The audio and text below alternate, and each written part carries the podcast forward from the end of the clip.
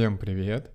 Сегодня 11 января 2020 года, и это подкаст про движение. Как обычно говорим о маркетинге, предпринимательстве и саморазвитии. Надеюсь, что ваш первый рабочий день прошел отлично, получилось стянуть в работу, не завалило огромным количеством задач. У меня же все окей, сегодня достаточно плотно поработал, буквально там с 8.30 утра до часов 7 вечера. А, в обед, правда, так подрасслабился, немножко устал, но в целом доволен тем, как а, прошел день. Много чего успел. Поставил ТЗ на разработку сайта, нам надо будет переделать, сделать 2-3 странички, чтобы рассказывать о компании. Пообщались по поводу оплаты за прототип еще с несколькими компаниями. И в целом так, вполне неплохо посмотрели разработчиков, а, с проект-менеджерами я пообщался, которым вчера писал. Так что скажу, что получилось продуктивно. Плюс по еще одному проекту успел составить отчет такой большой, потому что можно делать, куда двигаться. Так что, мне кажется, день прошел вполне неплохо, я доволен. Ну а теперь перейду вкратце к новостям. Рассказываю новости, которые происходили в основном вчера, потому что у нас так сложилось. К сожалению, в воскресенье было не так много новостей, поэтому на сегодня их всего три. Начну с первой. Акции Twitter упали на 12% после блокировки аккаунта Трампа. И в целом, я так понимаю, это ответ инвесторов, и что в целом все ожесточенно спорят, насколько это этично. И вот я уже третий день в подкасте затрагиваю эту тему, потому что и соцсеть сторонников, э, где обитали, там много было сторонников Трампа, Парлер, ее забанил в итоге Amazon и Apple и Google — и, в общем-то, это огромная проблема для рынка. Все рассуждают о новой этике, кто вообще может, у кого есть право банить, у кого нет, э, кто вообще должен решать, можно ли банить или нет. И, по мнению аналитиков одной из компаний, этот шаг может привести к отмене раздела 230 э, закона об этике в сфере коммуникаций и Аналитики считают, что ситуация с Twitter может привести к росту активности регуляторов, так что э, посмотрим, но я думаю, что на соцсети это так негативно скажется, и мне кажется, весь мир ужаснулся, что вообще люди могут делать.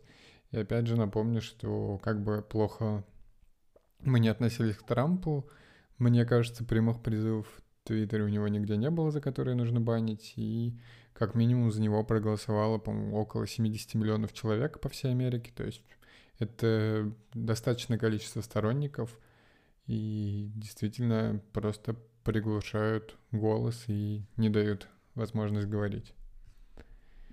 Расходы Netflix на собственный видеоконтент вырастут до 19 миллиардов долларов в 2021 году – и на самом деле это огромные цифры. Я думал, Netflix гораздо меньше тратит денег на собственный видеоконтент. Видел много сериалов и так далее, но не думал, что это настолько огромные цифры.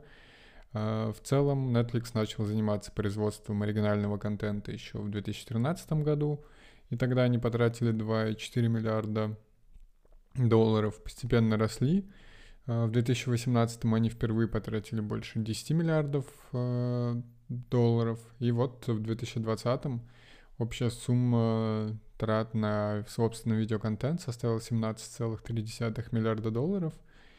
И действительно, такие цифры впечатляют. Это, конечно, сказывается и на росте контента, но, честно говоря, не думал, что они такое огромное количество денег тратят на производство контента. И последняя новость на сегодня, что Билл Гейтс и фонд фонд э, Blackstone э, начали переговоры о покупке одной из крупных авиакомпаний в частных перевозках Signature Aviation. И, соответственно, они являются одним из лидеров мирового рынка по вообще частным авиаперевозкам, обслуживает около полутора миллионов частных рейсов в год по всему миру, и в целом еще Blackstone еще в конце 2020 планировали приобрести авиаперевозчик.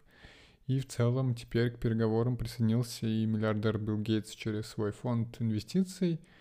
И фонд уже владеет 19% акций. Вполне возможно, что они э, эта доля вырастет до 30%, а 70% э, будет принадлежать Blackstone. И в целом Signature Aviation оценивали в 4 миллиарда долларов, и сумма сделки может составить 4-3 миллиарда долларов. Это еще раз, мне кажется, напоминает о том, что такое огромное количество компаний вокруг, вот вроде читаешь про миллиардные капитализации, а в целом первый раз слышишь вообще про такую компанию. И с интересного еще я на выходных хотел начать изучать какие-то биографии э, миллиардеров, посмотреть, сколько их вообще, кто на чем поднялся, заработал, когда, когда вошли там Forbes и так далее, какие принципы у них и много чего еще. А, так вот, оказалось, что по всему миру миллиардеров, по-моему, на текущий момент 2800 человек, и, мне кажется, достаточно большие цифры. И, опять же, вы там 95% э, людей этих можете не знать, они не публичные, спокойно зарабатывают эти деньги. И тоже достаточно интересно, мне кажется, будет полезно узнать и читать, изучать информацию о них. Так что, надеюсь, доберусь до этого списка и хотя бы по одному, два, три человека в день буду кратко изучать, чем они занимаются и как это вообще можно использовать в жизни. Мне кажется, будет достаточно полезно. На этом, наверное, на сегодня все. С вами был я, Александр Нечаев. Подписывайтесь на подкаст, оставляйте отзывы и делитесь с друзьями. И, конечно, приходите слушать подкаст завтра. Услышимся.